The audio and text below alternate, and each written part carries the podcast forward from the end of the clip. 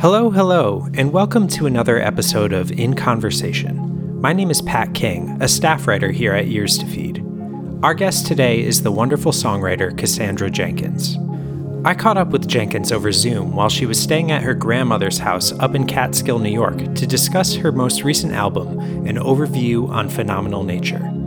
Released back in February on Ba Da Bing Records, Jenkins worked closely with producer Josh Kaufman to craft a fluid song cycle full of spontaneous musical experimentation and narratives inspired by her travels. It's a gorgeous album rich with ethereal textures and expansive storytelling. Jenkins took its name from a retrospective of the work of multimedia artist Mrinalini Mukherjee that was showing at the Metropolitan Museum of Art in New York back in 2019. While attending this exhibit, Jenkins struck up a conversation with a security guard who explained the importance of this exhibit, which she recorded and included on the album's entrancing centerpiece, Hard Drive.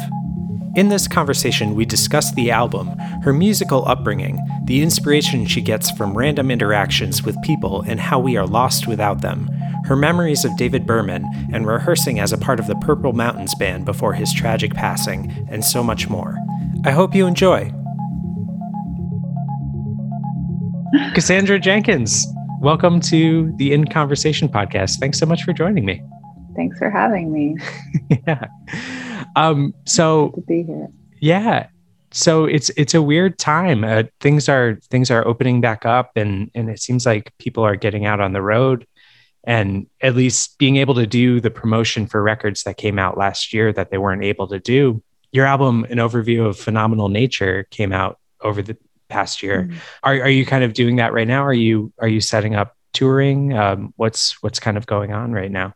Yeah, we are about to announce a bunch of tours. I'm kind of like potentially going to do even more touring, um, depending on what shakes out after the over the course of the next few weeks. I'm announcing a tour um, across Europe in the oh. fall.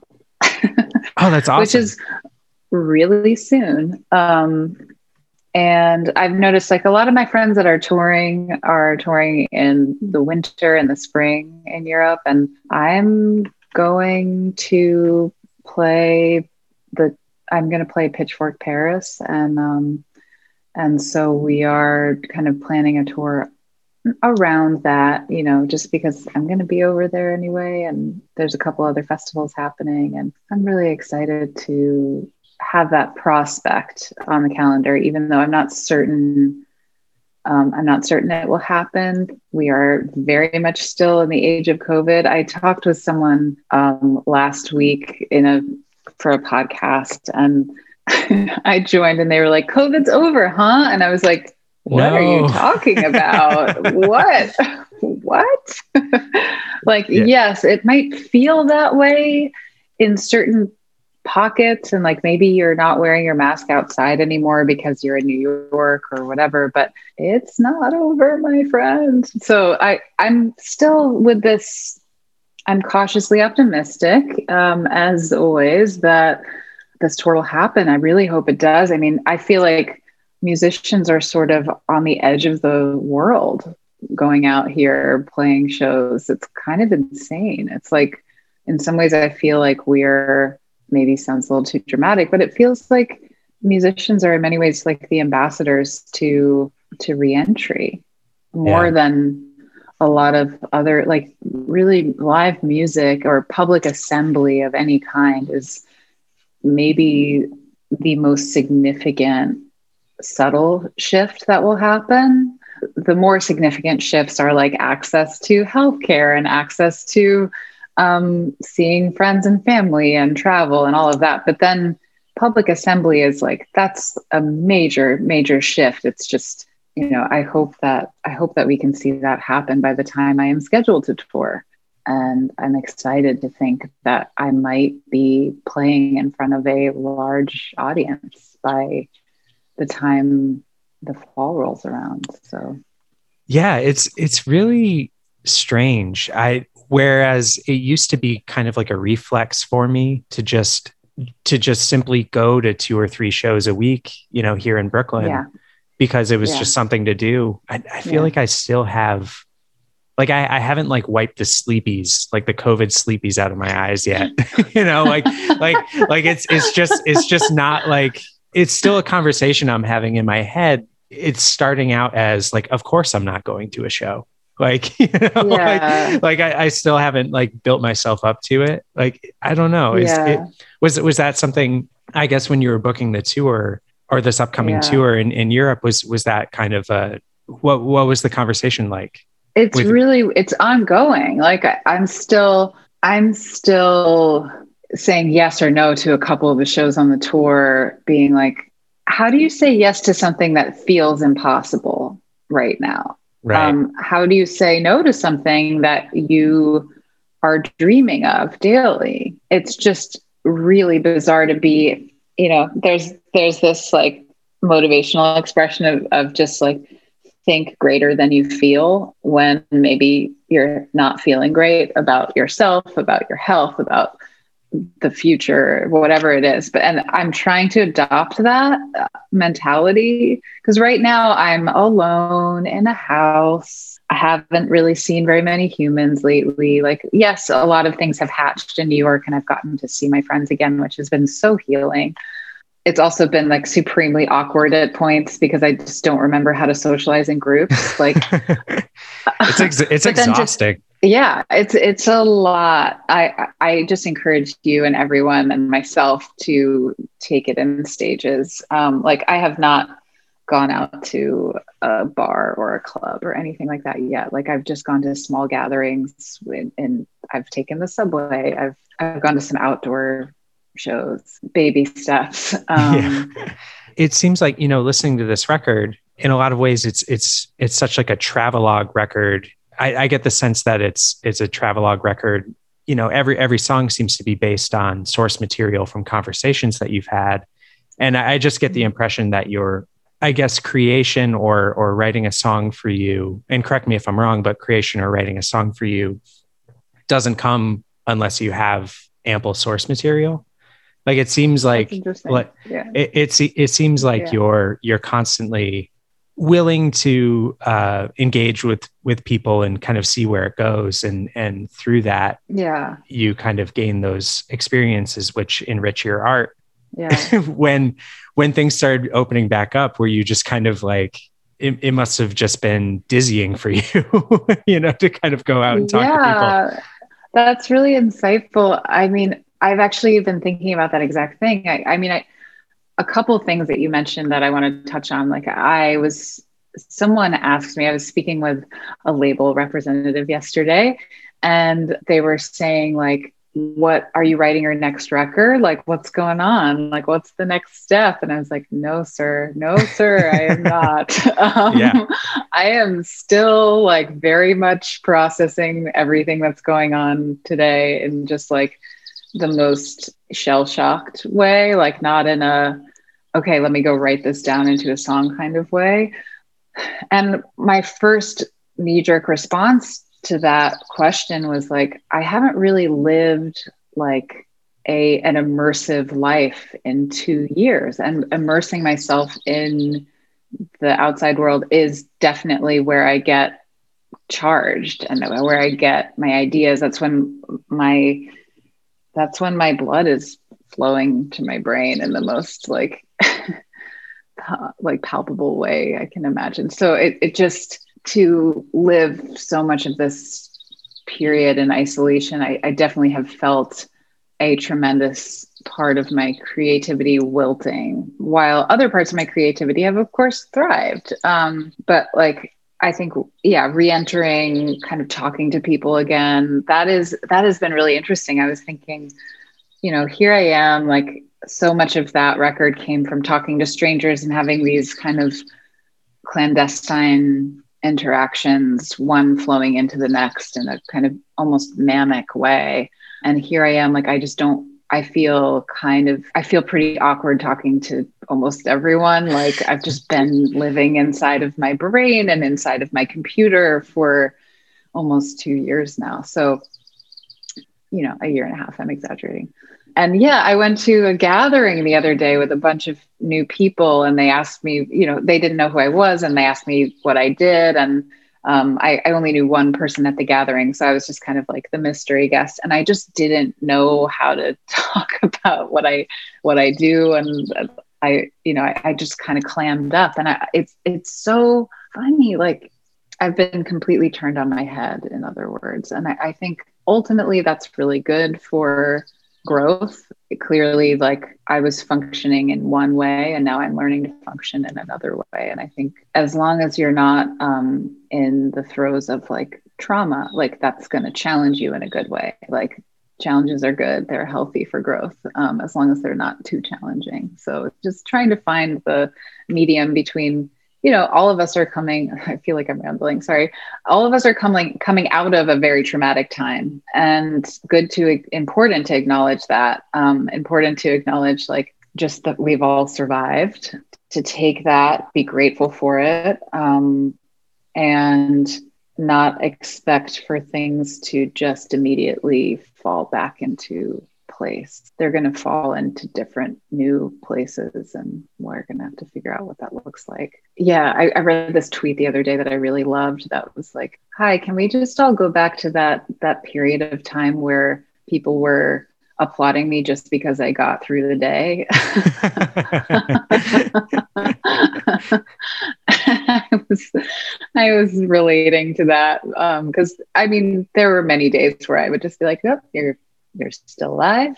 You ate three meals today. Like I know, I know, great. like patting ourselves on the back for like the smallest accomplishments. Like I and yeah. and you're right. I, I think uh, we we can't downplay just how taxing and and just unbearably horrible like this this past year and a half was. I, I think when we're kind of removed from these situations, we really it was it was really interesting to kind of understand who we are operating on an empty tank for so long you know yeah. like like it was it was almost like a way of through meditation you know it's through breathing or something you kind of try and get yourself centered and back to zero. But yeah. it was almost like you know just dodging this horrible pandemic almost you know brought us back to that in a way. Like we i, I feel like everyone had like such a self-reflection period during this time of of like understanding what's important you know who we are. Yeah. but but it I, I think you're right. I think i think without you know interaction you know that's so much of who we are and and losing that. It's we're all kind of these these weird like for some people it's just like all we can talk about is like you know what Netflix shows we've watched or you know things that like yeah. helped us get through the day. I don't know. Yeah. I mean, first of all, I think before we are able to like grow and meditate, we have to first acknowledge just how hard things are and just like yeah, re- breathe through that before then going into the next essential step of acceptance and and uh, some form of of growth. And then and then also the thing that i am reflecting on most right now is just how much i learned about my nervous system in terms of the most basic form of interaction of just the presence of another person or another person's hand on your hand when uh, you're having a difficult day. Like those and and also the nervous system's response to to both stress and then to just like very basic care. It's just so intrinsic to how we function um, as humans. And I didn't realize how much I needed human interaction, how much I needed touch, how much I needed just the sound of someone breathing in the same room as me, just like really basic things that I'm processing on levels that I'm not aware of. And I'm more aware of them now yeah our nervous systems need some time to adjust and um, get out of survival mode and back into thriving mode. Yeah. You have such a i guess unique um, background when it comes to i guess human interaction because you grew up in such a musical family and yeah. with with your parents you know being working musicians and then also um, being very from what I've read, it seems very encouraging of, I guess, getting out of your comfort zone by by hosting mm-hmm. kind of like folk jams in in their apartment was folk jams. Sorry, I, I, cringed as cringed as that came out of my mouth. Um, I, I guess growing up, so much of that shapes your identity. But when you first started, kind of thinking that you would have your own musical journey, your own musical life, do you think that was an advantage for you? Kind of interacting with people and figuring out what kind of music you wanted to play for the rest of your mm-hmm. life, or or do oh, you think? Yeah. Yeah. Oh, this is a deep question. I I grew up in a very specific musical um, lexicon, I think, and it was a, a combination of of things that I slowly now I can kind of like look back. I'm in my mid 30s and I can look back and see the ways in which my personality emerged out of the soil of my my upbringing and very much resisted was shaped by but also resisted my my surroundings i i still will always love folk music and and the kind of folk music that i was introduced to as a as a kid.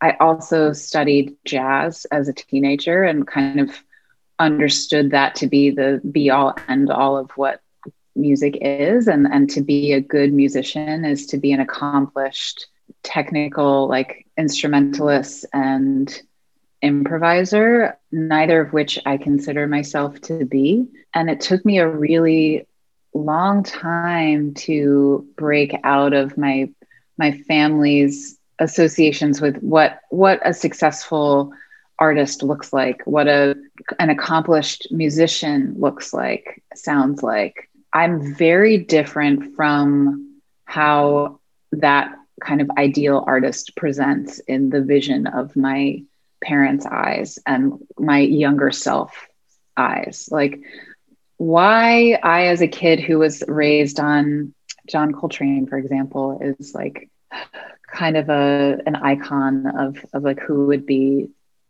I mean, maybe he's not even a good example because I, I, think jazz is is a complicated uh, subject for me. I, I, consider myself to be a jazz dropout because I, I studied jazz um, as a kid. I went to jazz camp. I like studied all the standards and really hated soloing. I really, really hated it. I can't really tell you why. I'm probably going to continue to unpack this for a long time. I think it wasn't where my strengths were lying as a musician, and so while I was simultaneously studying jazz and like playing in a family band and presenting in a very kind of like traditional, um, like academic sense, I was also kind of getting curious about noise music and Sonic Youth and the Velvet Underground, like just things that were I was kind of like secretly developing a taste for something completely different. Um, the new the new jazz, like no some, wave. and, yeah, yeah, and yeah, right. In some ways, like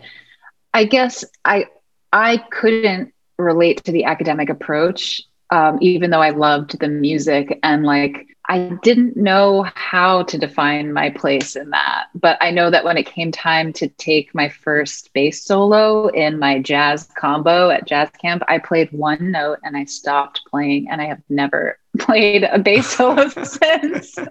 Um, even still, my parents, like, even as I have a record that suddenly has done well by all kind of like on paper and been heard by more people than I think I'm even really aware of at this point in time. I think my parents are still kind of confused about what I do. and they listen to interviews or read interviews and they're they're like, "Oh, I, I think I'm starting to get it." You know, I, I think they're I think I'm a bit of a mystery to everyone in my family, even though you'd think like, "Oh, family of musicians, like she's just kind of emerged it's it's like a clear path, but actually it's I think in some ways a more convoluted path because I grew up with a very clear idea of what I was supposed to do and how I was supposed to perform and speak between songs and uh, sing a perfect version of Autumn Leaves. Uh, when in fact, I was interested in a much fringier version of, of what music is to me. And like, I went to art school, I studied performing arts, and in that from like a visual art standpoint and my interest just like veered off maybe it's a little bit of a revolt um, from my specific tradition. I, does that make sense? I feel no, like no, no, don't totally. I, I think. do Do you feel that? I, I guess their perspective on the whole thing.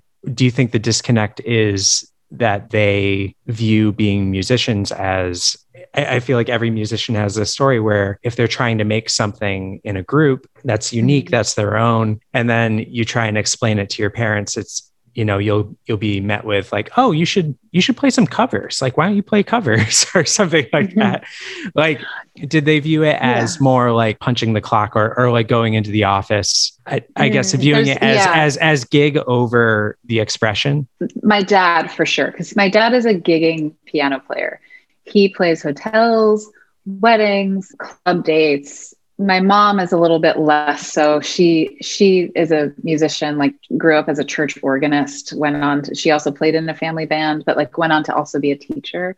There is this kind of like well how much money did you make at that gig? There's like a little bit of that right. energy and and like how are you going to pay for a new guitar when you can't even pay rent you know it's like and that that kind of it's not thinking greater than you feel it's very much like preparing for the worst kind of stuff because they've been through it all. They've been they've been they've played all the shitty gigs. They've they've been screwed over by promoters. They've done all that and they don't want to see me go through all of that. But they also don't see that I might have a slightly different approach and I might have more support than I ever had, which is very fortunate. Um, like, and that has taken a long time to develop. I've been, I kind of admitted to myself that I wanted to play music probably like a decade ago, and that's that's a long time in a lifetime. Yeah. yeah. I'm still kind of like admitting to myself on on like deeper layers the same thing every day.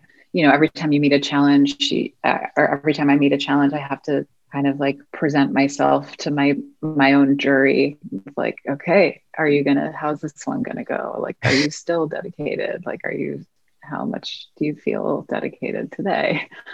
Is, um, is isn't that some shit? I i feel like i feel like yeah. like anything yeah i i feel like any job where you have to create something out of nothing there's that kind of conversation with yourself right? It's like yeah. am i this? Like am i able to do this? But because you you say you are you are you know because you do the yeah. work you are. And it's it's so it's so hard to so grapple with. work. Yeah, yeah. and it's so much about like i'll never forget i played in this band about 10 years ago the first band i ever went on tour with. And the woman who started it said you know a lot of people over the years they're critical of me because i'm not a very good musician. And my my music might not be as good as theirs but you know what? I put in the work and i put in the work every day and i work really hard. And so i'm not going to let them get me down. And you know i'll never forget that. She's she's probably about 10 years older than i am. And and um, i didn't know what she was really talking about but i'm kind of understanding it. It's like you do have to just do a lot of sweat. I mean i, I felt like that art school instilled that in me the 99% perspiration thing, mm-hmm. uh, one uh, inspiration. is like I I think from an early age, I I was like, I want to do the work. I want to sweat. I want to bleed.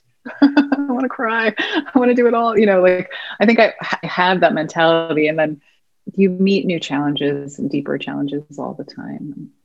yeah, and uh, I think just just our condition to always want to be like want the next best thing for for whatever we're doing but I, I think that kind of led you to have this full musical life so far. I, have you've you've yeah. worked with so many people, and and it just seems mm-hmm. like you're you're always willing, or you had been always willing to kind of jump into different projects, even if it it felt like it wasn't your intended plan or or if or if that was the kind of music you'd want to be playing but it seems like you've worked with so many people and it led you to you know work with so many people that have helped you along the way like it working with someone like josh kaufman uh, how did that relationship start? I met josh singing in a band um, doing i think the first time i met him was doing a leonard cohen cover uh, for a tribute night. And he he backed me up on guitar um, doing one of my f- favorite leonard cohen songs which is called um, secret life um, or In My Secret Life.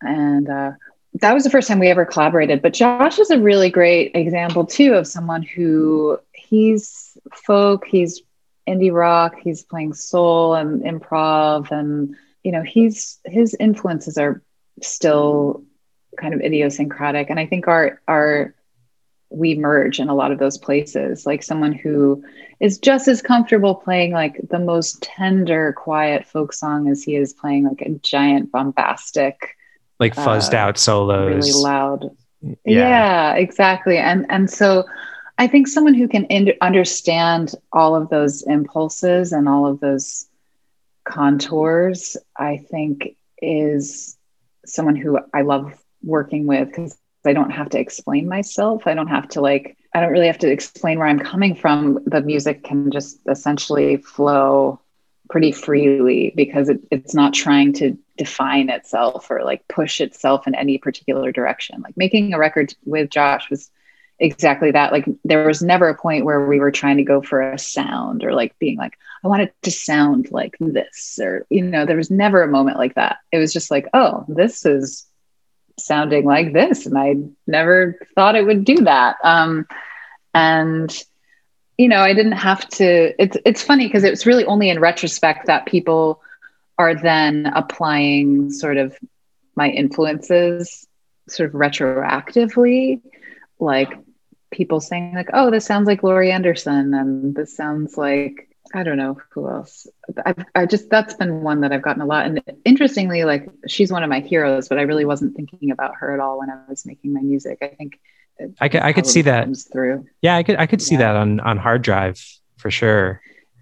Yeah, um, I yeah yeah I, I guess as i'm talking pretty directly to i'm talking i'm telling a story she's a storyteller she's yeah. one of the best storytellers you know yeah yeah I, I can hear that for sure I, I think anyway working with josh was just such a delightful experience because i didn't ever once feel like we ever got stuck you know anytime things weren't feeling right we just like keep moving and and yeah like the the instrumentation it you're right. It, it, feels like like ink and water or something. Like it just feels like mm-hmm.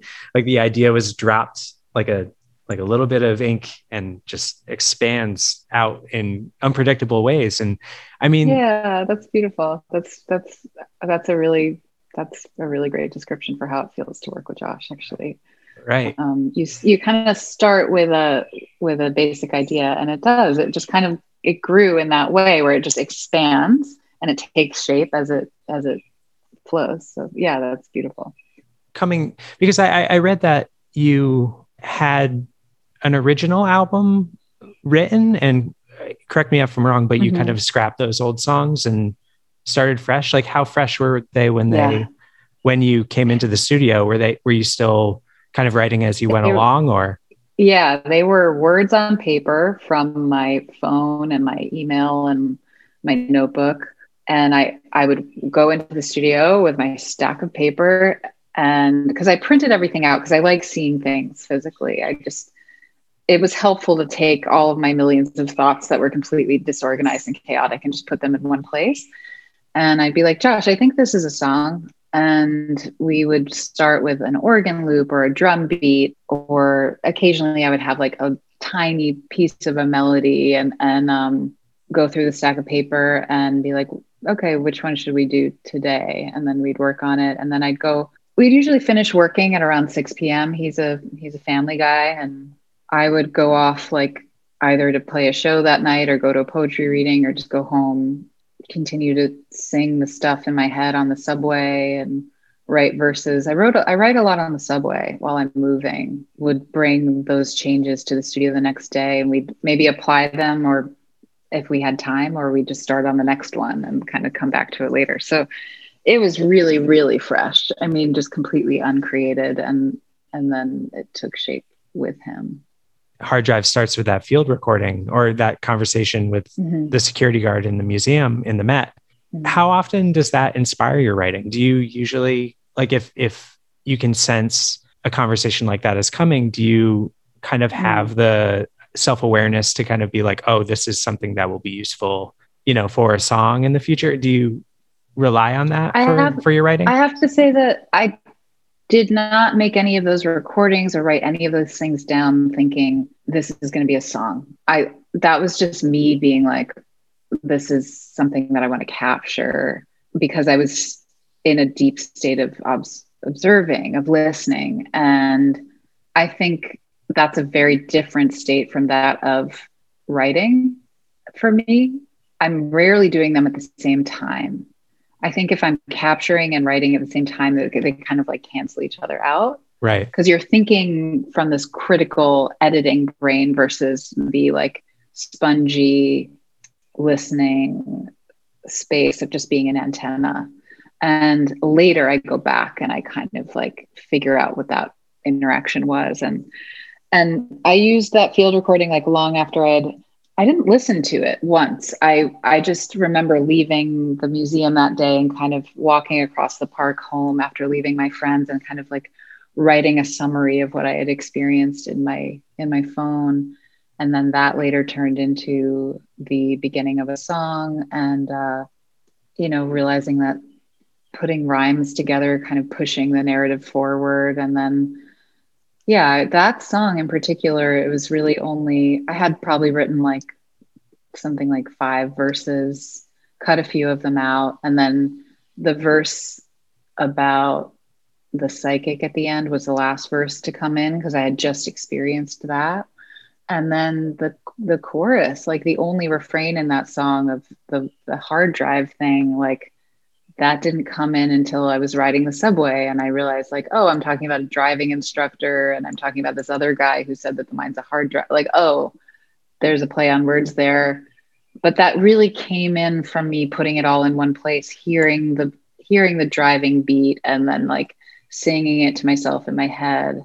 And that's what I really love about songwriting is like it's not always putting the puzzle pieces together in an organized way. Sometimes it's just kicking around in your brain until these connections form. Yeah. And sometimes they never form and you don't turn it into a song or it, it's a very different kind of song. And sometimes they've got these little like jokes embedded in them. And yeah, yeah so, like your daily interactions aren't a fluid line for the human never, experience yeah. for the for the total human experience it's just for yourself you know of course and and and yeah it's like our brains that turn them into narratives you know right. and storylines for better or for worse you know I, I think i'm always trying to forget the storyline that my brain is trying to create you know especially because oftentimes those storylines that we create are like they we have a, a negative bias a lot of the time but I, right. I think if we could steer it in more open ways like it can do more powerful and beautiful things but it's uh, we can't help but create stories out of our experiences. It's just this like compulsive nature of the brain to try to oversimplify completely mysterious things. Yeah it's like trying to reach understanding and just like living in confusion gets conflate mm-hmm. gets gets mixed. Like we're we're apt to think that it's a negative experience and and we're never we never allow ourselves to think of our lives as triumphs or comeback stories in any way. It's like yeah. we got to give ourselves yeah. breaks. Yeah. But yeah. I mean i just have this uh, almost compulsive nature too to kind of tie a bow on everything. I'll remember my first job out of college i worked as a photo editor and um or like on a on a editorial staff rather. I, I, was not that wasn't my official title. My first day on the job this photo came across my desk of a very clean horizon line and a person holding like 20 balloons in the distance. And you can see this just beautiful rainbow bunch of balloons. And i kept that photo on my desk for the next two years. And i just loved that photograph. On my last day i'll never forget like leaving the office and I looked out the window onto Times Square and a giant bunch of balloons floated past my window. And I just remember thinking, oh, hello. Thank you for this right. celebration and this like farewell. But that's me putting that story together, but it's also in collaboration with my environment. And I I sometimes I wish I could put that down because I'm like, come on, not everything's designed for you. It's it's a very self-centered kind of way of seeing the universe, but it's also really magical. And you have to sort of tread the line between that kind of magical thinking, which is so fun and so like entrancing, but it can also be a little bit dangerous when you you know you don't see the balloons and you're like well where's my farewell party? Or you know, i don't know. Uh, or if you know or if that perfect story is like really tragic or whatever. So i think it's it's treading a line between like having these bows tied on everything and and letting things fray at the edges and be chaotic to a certain extent. Yeah and, and be obsessed with the storyline all the time that's really interesting that you bring that up because you kind of touch on that feeling in ambiguous Norway. Uh, yeah, yeah, yeah, totally. yeah. Where where you you initially were supposed to go on tour with David Berman's project Purple Mountains before he before he passed, and then yeah, could you could you just tell that story? I, I think it's really interesting about how there was a European tour booked. Am I right? And then you yeah you kind of went on it yourself when it didn't go through. Yeah, could you could you explain well, that story? Yeah, it was a US tour that I was supposed to go on. Wow. I mean, 3 months of my life were planned out. Um, and and then a European tour later in the year um, that hadn't been set in stone yet. Yeah, this song actually talks a lot about that idea of the fact that I don't know how to make sense of all of these poetic connections that I'm making. How do you even begin to put those into writing, into words? I can't do justice to the kinds of images that I'm seeing around me and and like feeling both in awe of that and frustrated by it. I think that that's what that song is about and all of that being very tied to the death of a great artist and someone I really wanted to become friends with. Um, um, but yeah, David passed away. He tragically uh, took his own life, um, which none of us saw coming. But at the same time, you know, he was someone who who did talk about that very openly. Um, he t- his his mental health was like a big part of his music um, and his writing. And i think someone who also like really was often overwhelmed by the beauty in the world and and also the pain in it. Yeah when he when he passed i long story short like a plan that i had canceled in order to join the band i ended up going back to that initial plan once the band was no longer going on tour because I had forgotten to cancel a plane ticket. And so I got on the plane that I was supposed to get on, which was coincidentally the same night as our first show at the same time that we were supposed to get on the stage. Like it was at 10 p.m. on, I think it was the 10th of August. And there I was taking off and going on a completely different direction that was weirdly the direction I had initially planned. So it was like a lot of sliding doors. Um, when I got to Norway, um, I just had some of those crazy poetic experiences where I was sitting on this dock, I was looking down at my notebook, I was writing about David, I was writing about Purple Mountains, and then this young man that I had met the night before when I had just gotten in canoed up to this dock where I was sitting and started saying things to me about the Danish clouds being as monumental as as mountainscapes because they had such a flat landscape that they had to find it in other things. And like you know i just i was just sitting there like this guy doesn't even know that i've just been through this crazy experience. And um, I was writing about the Purple Mountains, and David's middle name is Cloud. I was just like having that one of those moments where I was like, ah, it all just means so much, but what does it mean? You know, like, yeah. um, feeling freaked out by it, but also like feeling like I was communing with something much greater than myself. Uh, it was kind of like I felt like it was kind of laughing at me, and I was kind of laughing with it because it was just so absurd and to find those moments of of expanse in periods of mourning i think are also they might just be like it might just be part of the brain's coping mechanism with right. like when you're dealing with shock you're also your brain's just like well take a look at this look over here you know and i don't know how much of it is actually like a magical experience or if it's just my brain being like hey we're going to get through this like hey look over this here's a magical danish man to come, to come so tell you some cool stories and you're going to write them down in your book and one day you're going to turn it into a song and so i don't know how much of it is is actually kismet and some kind of connection with the cosmos and how much of it is just neurons firing in a certain cool way. And in any case the line of that song that i feel the closest to is the poetry's not lost on me. I walk around alone laughing in the street is just kind of like very much describing my my circumstance as human and a writer and a, a receptive being in the world is just being like, I get it, haha, very funny. But here I'm just alone at the end of the day. Like, does that is anyone else seeing this? You know, like, is this thing on?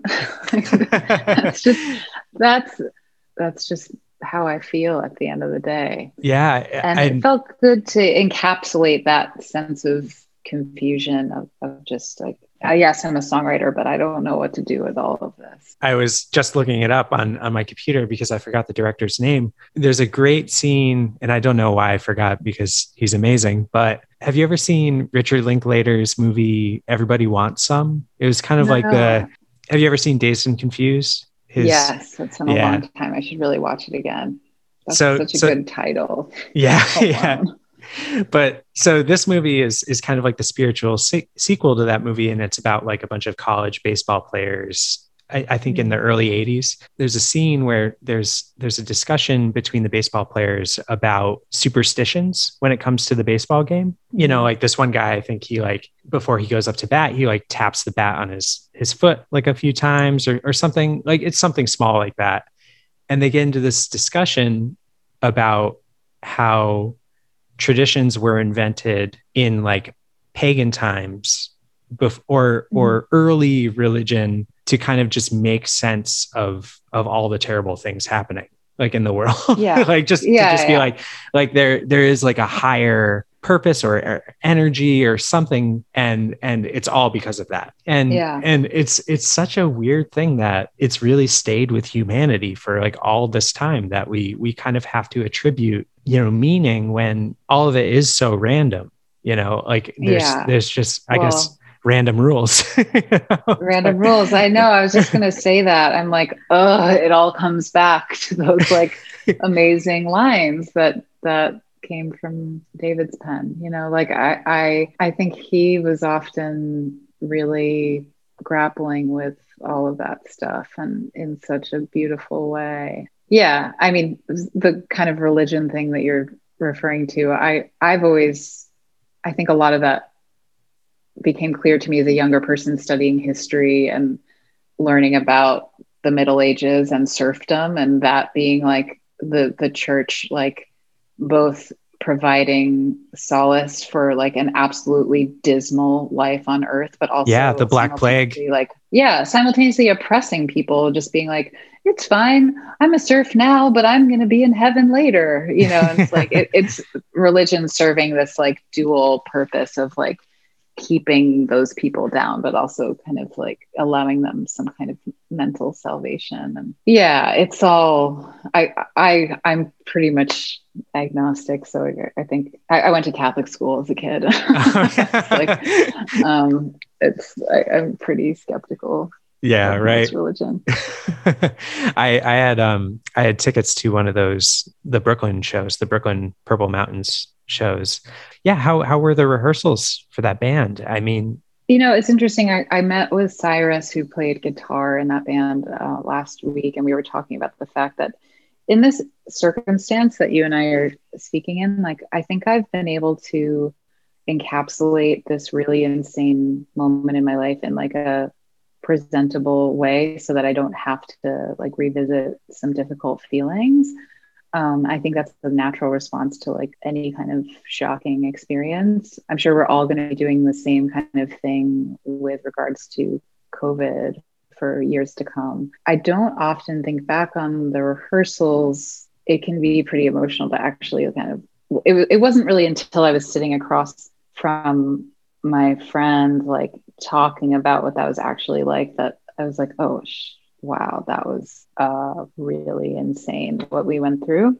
The rehearsals were really beautiful. They were like, that was a moment in my life where all of the difficult things I've been through trying to make music and all the nights where I didn't sleep or was stressed about one thing or another or just any of the difficult things I went through, like it, they felt worth it weirdly in the moment that I was playing that music and kind of like, I feel like it's all worth it because I'm here and I'm here playing with the, the best band I've ever played in with people that I believe in and really believe in me. And um, weirdly, not knowing David for more than a few days, like I still felt that coming from him in a way that was so incredibly special and like empowering and and um and just I felt like wow I'm I'm in the right place right now. And I don't feel that way very often in my life. I, I,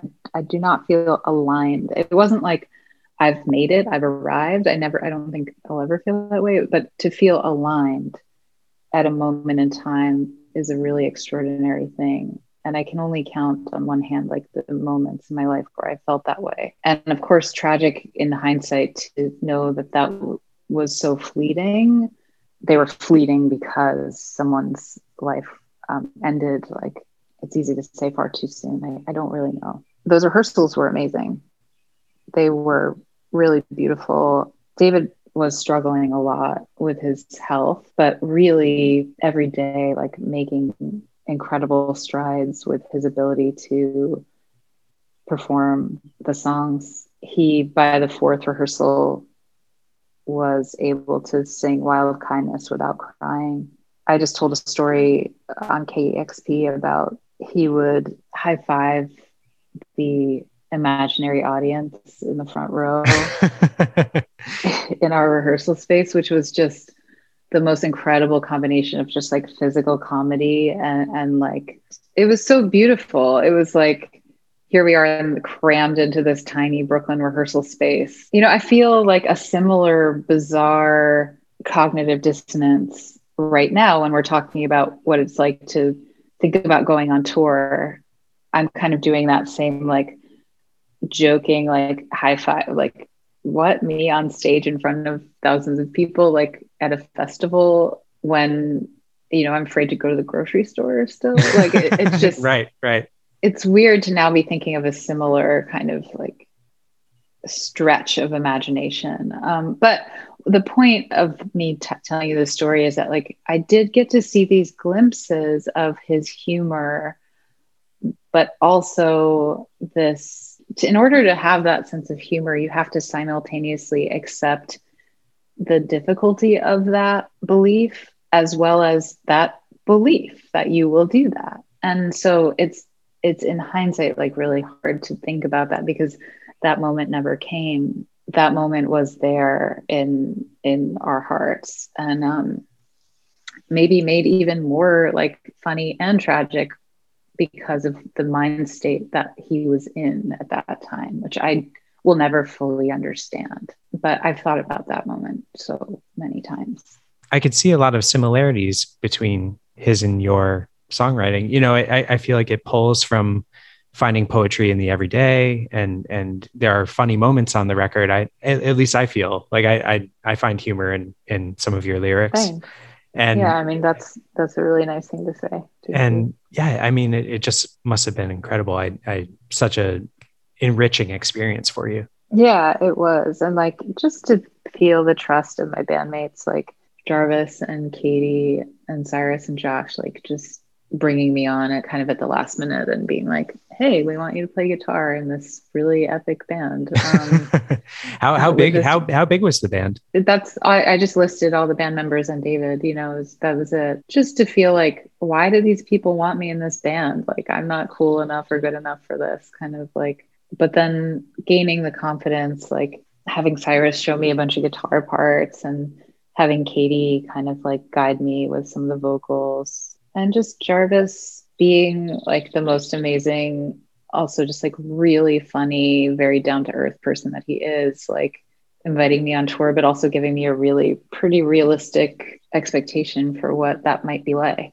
But again, like it's all conjecture because it didn't happen. But I just feel lucky that I was trusted in that moment. And, you know, even in the mourning process, I felt lucky to be there because I felt like lucky to be trusted by these people in, in a moment that was really scary and vulnerable and you know yeah I, I don't think i can talk about this anymore oh no yeah i'm i'm, I'm sorry and and thank you for okay. yeah yeah sharing back back to uh you know touring this this upcoming year uh you know with with the record having these kind of expansive lush arrangements uh how big how big will the band be that you'll be touring with? For the US band, like as much as I can, I'm going to bring a sax player out with me, which would bring my four piece core into a five piece, um, and then occasionally into a six piece because I'd love. You know, my friend Adam Schatz was recently like, you know, you made a beautiful headphones record. Um, yeah. And how Landlady, much can you yeah. create? Yeah, yeah, yeah, yeah. Everybody knows Adam. I love that guy so much he's I consult him a lot for touring things. We've gone on tour together. We've we've been deep in the minivan tour together. I was like, how do I do this? How do I make I don't know how much to get into the the nuts and bolts of it, but I think it's important for people who care about live music to know that I'm not making any money when I'm going out and doing these tours. I'm right. losing a lot of money. And like that's a hard decision to make because it's hard to tour. It's like incredible to get to go on these adventures and meet people and play to audiences who are listening and, and like carved out a weeknight to see you and maybe bought tickets in advance. Like it's amazing to have all those things converge, you know? It's so difficult to figure out how to make it, all the puzzle pieces fit together. So I often consult Adam when I'm like, you know, I can only afford to bring one person with me and break even, but I want to bring five people with me. How do I do that? And, you know, I'm going to probably end up bringing four people with me on a lot of these tours. And then in major cities or major festivals, I'll bring a sax player on and maybe a keyboardist. So, cool. Yeah. Like in Europe, I'm really excited. I'm going to bring this band called Lilo with me, and they are uh, an existing band that's kind of on hiatus right now, like kind of pivoting into their next record. And I think they're just excited to to play, and they we've we're friends. They're going to join me. This is a group of Glaswegian Glaswegian guys. And then in the US, it's probably going to change a little bit because I'm playing with like Adam Brisbin, for example, also plays in Buck Meek's band. Noah Hecht also is playing with Fiery Furnaces a bunch this year. And my friend Ian Davis is going to come play, but is also a teacher. And uh, I think Stuart Bogie might come and play some sax with me. Um, and he also plays in a lot of projects. So everybody's pretty busy. So I also I play with this guitarist named Lila Larson, who's awesome, and she's out with Alex Cameron a lot uh, this year, and my friend Oliver Hill might join me on some stuff, and he plays in Vagabon and some other projects. He has a project called Dust Rider. So everybody that I play with, usually they're in their own projects as well. Um, just like me when I'm playing in other people's bands. Like I think we all kind of rotate, and I love that. I, I love being a band member. I love playing with other people that have their own thing going on. You know, it just, we're constantly switching roles and staying flexible in terms of like what our role is on a given day. And I'm excited to play with my friends again. Yeah. Did you try and get Adam to to join at any time or I mean he's chats yeah yeah he's he's, he's really busy, busy. Japanese breakfast who right. is just like destroying right now just like I mean, like best selling book. Yeah. One of the best albums of the year, just on complete fire. It's really amazing to see. I kind of assumed, I was like, I bet Adam's going to be playing with her because I saw him play with her a few years ago and in Central Park. Um, and it was great. And I called him to just to be like, hey, I've got some tours coming up, and he's completely booked solid. Right. So, yeah, he will not he will not be joining me. But maybe, you know, I'll have another tour one day where he'll join me and I'll join him. You know, it'll just just Yeah. because this tour isn't happening doesn't mean it won't happen. Yeah. I feel totally. like excited that my shows that I'm offering my friends to join me on are like good shows. And oftentimes, you know, my friends have been there for me when we're playing to the to a weird at a weird bar. And I literally had a fan once come up to me and say, What are you doing here? You're too good for this. And being like, I don't know. This is this is the gig that I got. They're like, I'm really happy you're here because like I love you, but like, what is this? Was You're welcome. You know, when when that was happening, I was like, he's right. I shouldn't be playing this gig, but here I am, like trying to make money between other gigs, and you know, it's uh, it's uh, not always glamorous, yeah. as you know. So so yeah, I feel like in in contrast, I'm finally calling my friends and being like, guys.